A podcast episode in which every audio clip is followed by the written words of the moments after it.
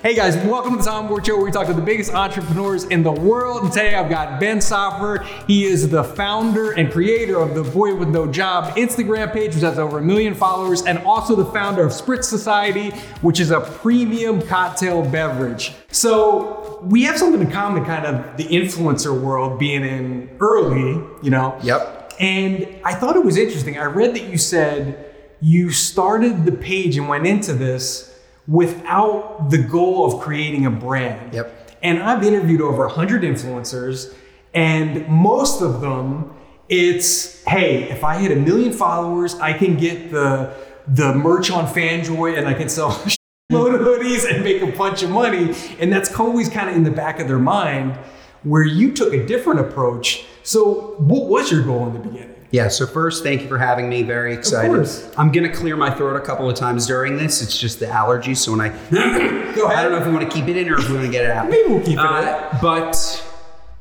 we started this, uh, originally my wife started her Instagram account to drive followers to her blog. She had a small blog.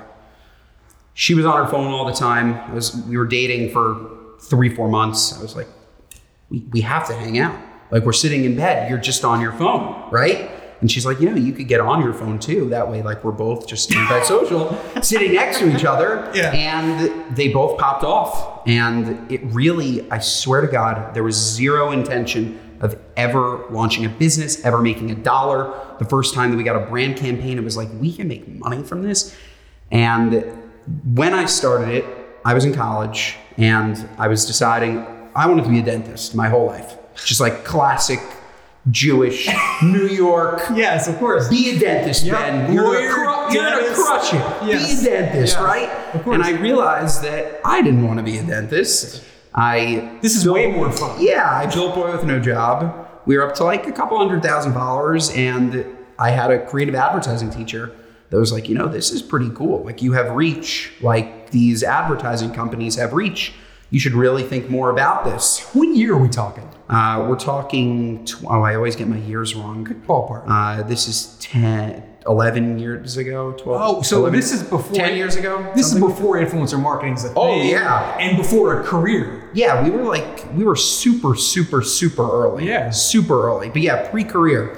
And I framed my career around social influencer advertising marketing. Smart. Because I saw what this was and what this could be. And I always wanted to be this two-pronged business influencer, be able to share experiences with clients that I'm seeing on the influencer side, and then bring back practices to pitch to brands that I'm seeing on the other side. So started just doing both, but obviously abandoned dentistry, and uh, smart move. It was a smart move. Yeah. Uh, and went full force into getting a digital marketing major, whatever that means. And I have a random minor in chemistry because of the dentistry. Okay. And went to work at advertising agencies for a decade.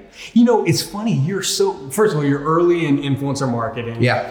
But you're also early in the entrepreneur influencer yeah. space yeah. where, like, now it's a thing. Yeah. It's an Elon Musk of the world. It's yeah. kind of the, you know, the, the grandfather of this whole thing. It's yeah. like, it's not good enough to just be a successful entrepreneur. It's like, yeah, that's cool. I, of course I want a bunch of money. That's that's yeah. the first goal. Yeah. Right? By the way, give me that.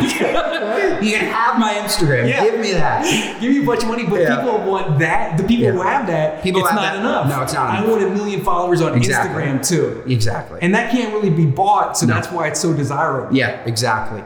And it's just like, I don't I don't know what else you do with a following if it's long-term, if it's not launching a business that's authentic to your community. Yep. Because at least for me, I can't make YouTube videos into my sixties. Like, it's just not like a thing that, like, I, I can't do stunts. I'm not a stunt guy. I'm not a pranking you at your local grocery store. Like, no. There's just like a period of longevity. I feel like it's like being an actor. Like, mm-hmm. if you crush it, you never need to work again and you're fine. Yep. If you don't crush it though, then you're acting into your sixties, you're taking roles that you don't want to take.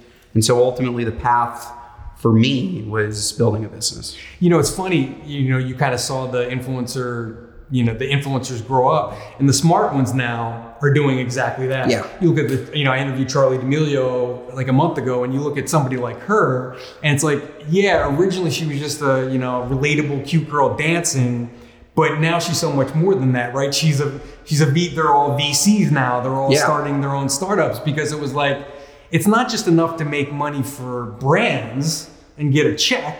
I'm working for somebody like we yep. talked about before, yep. right? Yeah. There's really no risk that way. Yeah. But you're also not going to get super rich that way either. Yeah. You know, you get really rich by owning something. You're also going to continue to dilute your following, and your followers are going to end up turning on you if you just do inauthentic brand campaign after inauthentic brand campaign. The D'Amelio side of it is interesting because they can work with any brand they want. So they could seek out, okay, I love wearing X. I want to do a collab with them and have my own line.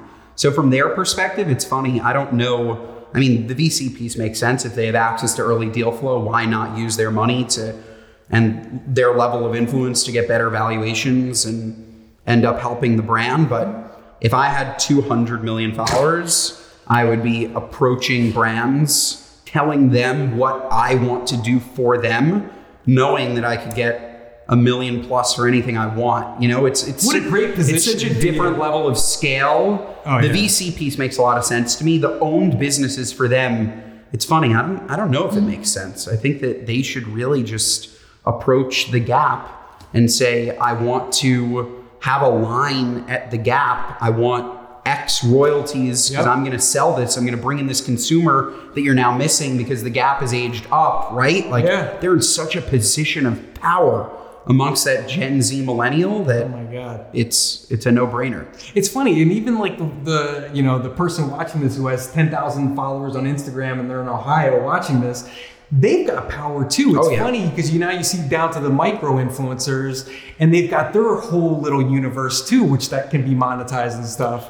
Yeah, I mean, I talk about it all the time as it relates to Spritz Society and why you should. It's really in my investor pitch. It's like, there are influencers with one hundred million followers that can't sell anything. one hundred percent There are influencers true. with ten thousand followers that can build a f***ing business. Yep. It's because their audience cares about them. It really just comes back to, have you authentically built your following? Did you? That's why I always say, like, people, nine, nine, I was going to say nine times out of ten, nine billion times out of a billion, that's not good math. Uh, if you, if you yeah. try to become an influencer, You're not gonna. It's not gonna happen because your audience sees straight through you. They're like, "Why am I following this schmuck?" Yep. When they're just trying to monetize me. I get it. I'm sitting at a nine to five.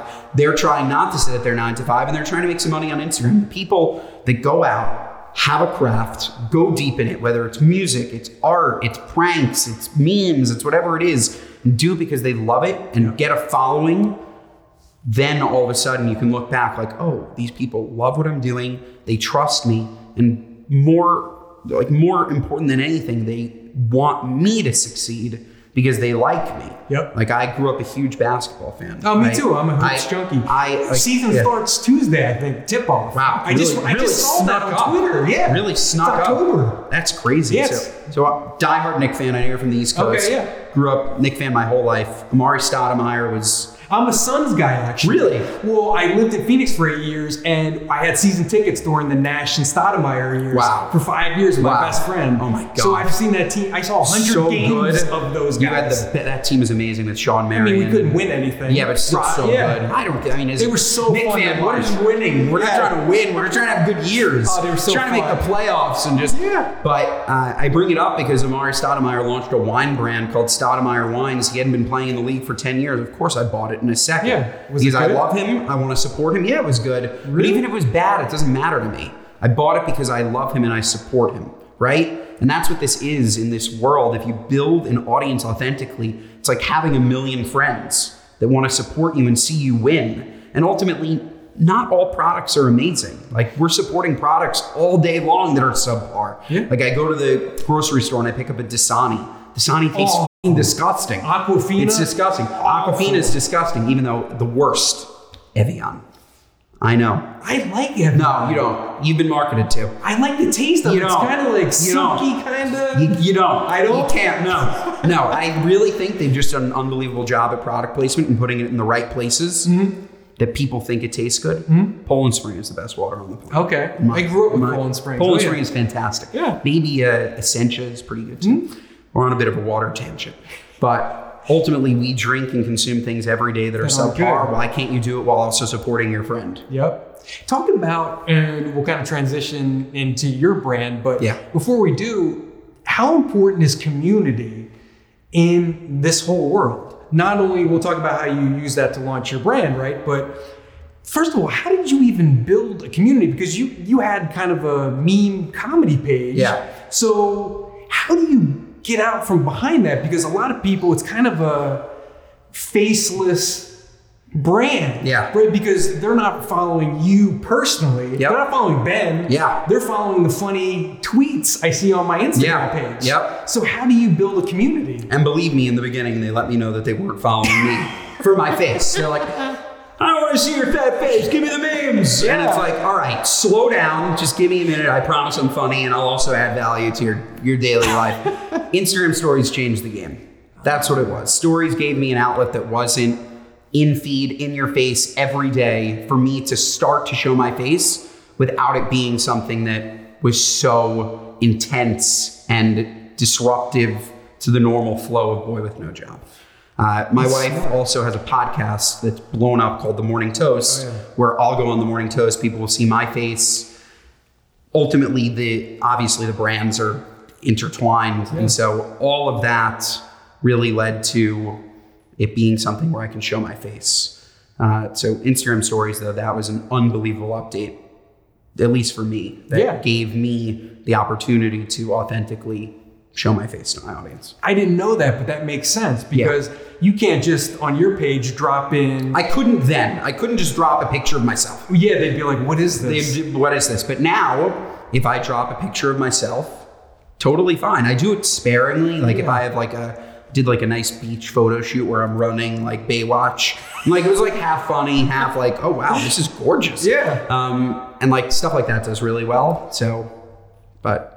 Now, before we get into use a community to, to kind of grow and build a brand. Yeah. First of all, just because there's a lot of aspiring or young creators watching this too, how do you build a community? I mean, I'm looking to yeah. do it. The person watching is looking to do it. Yeah. How do you do it? So first and foremost, especially when you launch a business, you have to rebuild a community. I want to talk about that after I talk about building yeah, yeah, the yeah. initial community. Yep. But just because you launch a brand doesn't mean that you can lean on the community from Boy With No Job and Girl With No Job and The Morning Toast. You need to build a Spritz Society community yep. that, of course, was created through the initial base and the nucleus is those fans. But ultimately, they need their own community within Spritz Society for it to be something that they really bring into their life and introduce to their friends. The way that you grow a community, I really think, is just owning your craft, being really, really true to that. It's the same way as not trying to be an influencer and becoming an influencer. And people end up respecting you. And then I think it's community engagement. Like I like go on stories and do Q and A's, or I'll do meet and greets, or we'll do polls. I think it's finding ways to interact with them and not make it such a one-way street, uh, I think is the best way to grow community. So for you, I mean, all the videos that you've done are fantastic. Mm-hmm. And maybe ask, I don't know if you do this, ask your Instagram audience, who do they want to see? Yeah. Uh, and bring them into the fold and maybe have one of these be live and invite sixteen of your followers and make it seem like there are six thousand people that are watching you, not yeah, just sixteen. Yeah, yeah, of course, of course. But that like you and your brand and what you're doing is idea. bigger than just this. Yep. It's also them, right? So I think that it's all about being empathetic. I hate that word but because it's been so overused. Yeah. But being empathetic and understanding that it's really, it's a choice for the consumer to follow you. They yeah. could follow anybody. Plenty of people out there to follow. So we're really lucky to have the followers that we have, each and every one of them. And it's important to make sure that they feel supported, loved, and that you care, that they care about you. Of course. Yeah. You, now talk about how I read how you kind of used, you know, that. And I like how you said that too, because it's true. You look at the people, uh, the fans of Boy With No Job, right? Yep. It's this big pie. Yep. Now, not everybody, a nope. small percentage is going to want to be part of the Spritz Society. Correct. Right? But I heard you reached out to a bunch of yes. followers, like thousands. Yes. as kind of a as re, like a research tool almost, which is so smart. Talk about how you used your community. Yeah, so we knew that if we launched a tequila brand, yep. no one would give a shit, right? Like, looked at trends, saw that tequilas where all these celebrities are launching brands. Ultimately, they have their tequilas already. They have, if we wanted to launch a canned alcohol brand, a hard seltzer brand, they have Truly, they have White Claw. All of this yeah. exists. Yep. The only way that we were going to be able to successfully build a brand and get pull through online and in stores is if we built it through the community. So I went out to my followers and asked them their opinions on logos, flavors, can designs, alcohol percentage, alcohol base, D M'd that to thousands of my followers by hand. If somebody can make a fucking bot so that I don't have to do that with my thumb. I D M'd it to a, like literally wow. thousands of people, and we called that R and D group the Spritz Society. So the name of the brand, Spritz Society, comes from the, I'm going to use this word again that I hate, empathetically. We it's, took, twice. it's twice now that I've said uh, it was the empathetic approach to brand building. It was understanding that if I'm asking you to buy something in a crowded market, that I need your help in carving white space. Mm-hmm. There's always something missing. You just have to ask the right person and the right group of people to point you in the direction, because these macro trends that you get from Nielsen or I R I, and you look at all this data, yep. it's so not of the moment. It doesn't show you the big picture at all. Mm-mm. And it doesn't show you what consumers really care about. Like, it won't show you, or wouldn't have shown you, that there was a lack of transparency in the hard seltzer space. What do you mean? Hard seltzer, mm-hmm. consumers thought it was hard. Yes. Spirits, tequila, vodka. Sure. I don't know if you know this, but it's not. Yeah. They thought, I'm picking up a hard seltzer. It's a tequila base. It's a tequila base or, or a vodka base or something, right? Yeah, it makes sense. And there's nothing on the back that tells them otherwise. Yeah. Like, nobody is reading like the difference between uh, X ingredient that they've never heard of, or malt. Like, they don't know what these things are. Uh-uh. And so what came out of the R and D process with the community was, first and foremost, give us something with a transparent base. We're we're wine drinkers, so mm-hmm. use wine. Yeah. Wine-based sparkling cocktails, and make something that tastes good, because all these products don't taste good. So we spent a year in R and D and ultimately made them something that they loved.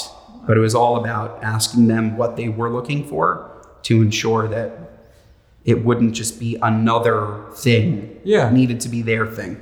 You know, it's so good, and I'll give a shout out to Deepika Mudyala. Hopefully I pronounced your name right, but she, I interviewed her a couple weeks ago, and check out the interview. She founded um, Live Tinted, and her deal, she's Indian, and she had dark circles under her eyes, and that was something apparently that's common with, mm-hmm. you know, Indian women.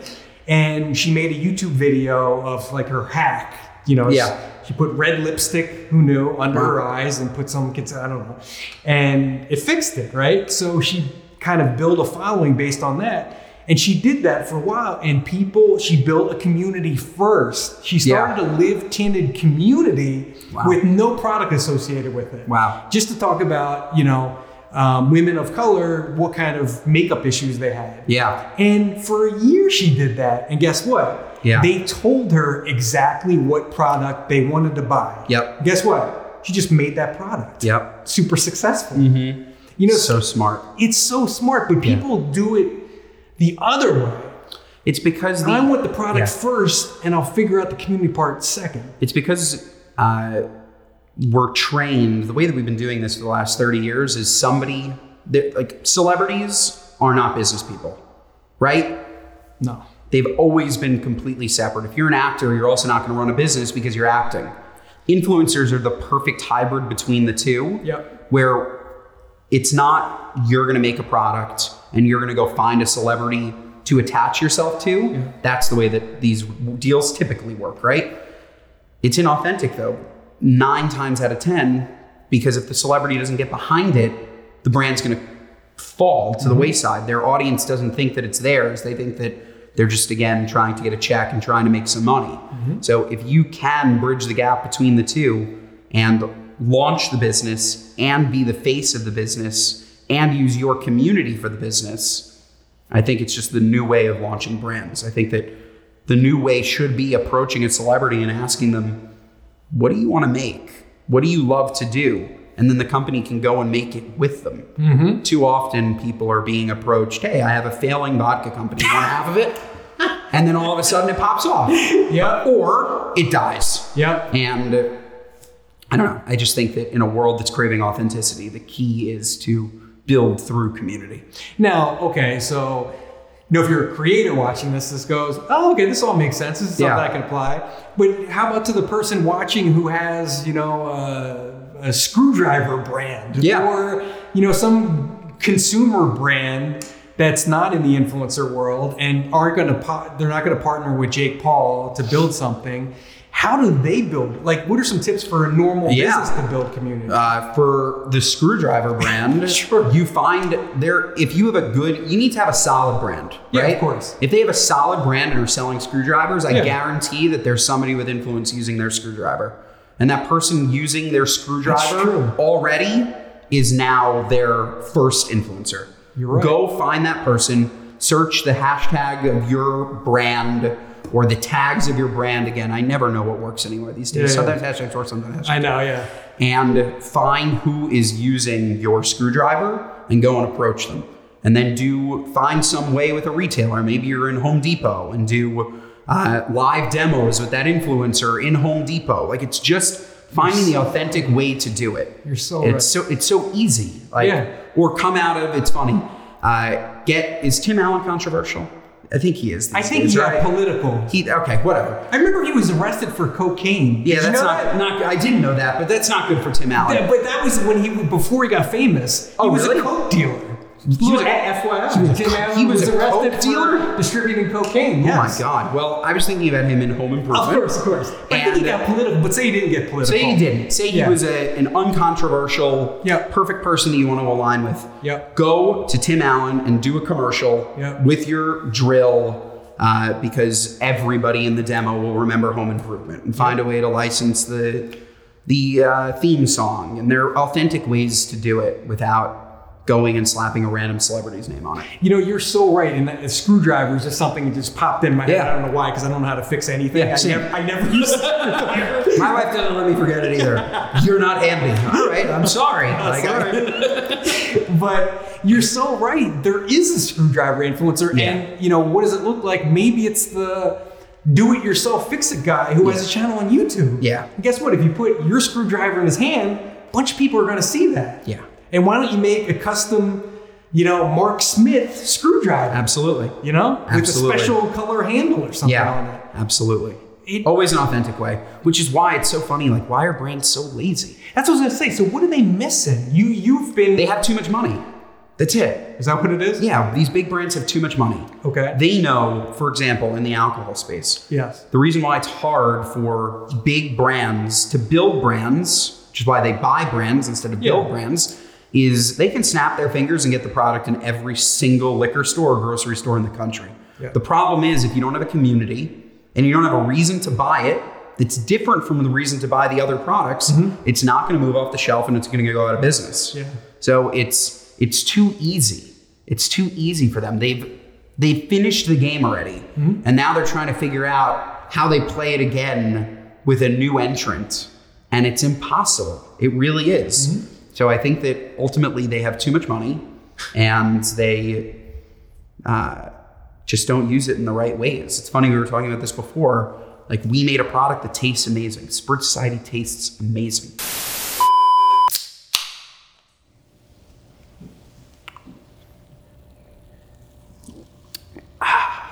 I wouldn't I wouldn't have it any other way, because yeah. audiences are also critical. Like, if I made a product that tastes like dog, They're, they're going to tell, tell me. You. They're going to tell me, like, why are you a snake oil salesman? Yep. Why are you selling me a product that doesn't taste good? Yep. And there goes the community. Exactly. Yep. Our product tastes amazing. It was important to us that it did. And so many of these brands don't. It's because they prioritize, maybe it's a tax benefit by using a specific type of alcohol. Maybe it's a tax benefit by being a certain level of carbonation. Maybe it's, a t- like, these things are very, very realistic. And when you look at the macro scale of these businesses, mm-hmm. every penny counts. And the question is, who's winning? Is it R and D or is it the person running the books? And the person, the C F O usually wins. Usually wins. one hundred percent. I think from a corporate background. Because consumers really at scale will end up buying anything. Dasani being that it, example. Why? Because it's on the shelf. Because it's there. It's there. It's there. It's there, but it's it's different when you start to enter niche categories or, or water is water. Yeah. Like people are going to end up buying water. But. So what the hell do you know about launching a startup? Nothing. Yeah, so where I knew nothing. Yeah, so where does this all, did you learn a lot from Gary, kind of watching so, him? Yeah. Like, so, where does all this come from? So I spent my career uh, understanding product market fit, running celebrity and influencer driven marketing companies, yep. uh, working for some of the biggest companies in the world or with some of the biggest companies in the world. And what it came back to is that marketing drives everything, everything. If you have a bad product, you can still sell it with great marketing. And if you have a great product with great marketing, all of a sudden, game over. Game over. Um, so I had that background. Uh, I've always been very entrepreneurial. I'm a big ideas guy. I would say I've had nine thousand bad ideas, and I felt that you just this need was a, one good. One. I felt that this was a really, really great idea, and it was the right time in a market that will be eighty-seven billion dollars by twenty thirty, the R T D market. Wow. So if we can just capture a sliver, R T D is ready to drink. Okay. If we can just capture a sliver of that market, all of a sudden this is a successful business. But ultimately, brought on a great team that's way smarter than me, filled my blind spots. Now the team's actually, now fourteen, fifteen strong. I was going to ask you that. Yeah. I forget the gentleman's name, but you'll tell me, who had a liquor background, because what do you know about how distributors in New York City work versus every state's different with liquor laws oh, yeah. and stuff, right? So you don't have that background. I, where, where do you find the person who does? I knew nothing. First and foremost, I learned an unbelievable amount in the last two and a half years. Mm-hmm. Unbelievable amount. But when I first entered, I was unbelievably green. I knew nothing about the wine and spirits industry. We had great advisors. We hired great people, mm-hmm. showed them, again, the power of our community is what not only has driven people to buy the product, but it's driven people to want to work for us. And they invest in you too. And probably. Invest, of course. Yeah. And they see that and they're like, oh, this is cool. This is special. I no longer want to work for X huge brand where I'm just in my classic nine to five. It's the hybrid approach, right? Mm-hmm. The hybrid is working for a startup. If you're not ready to launch your own business, come work for a startup where you see so much more than just your regular day-to-day job. You have so much more opportunity to push your skill set and learn. And ultimately you could have a great exit event. Everybody at my company has equity. I wouldn't have it any other way, because if I win, I want you to win. That's great. Why would I have you work as hard as you possibly can if you're not going to win? Mm-hmm. Um, so really it was just surrounding myself with people that are way smarter across sales, marketing, finance, supply chain.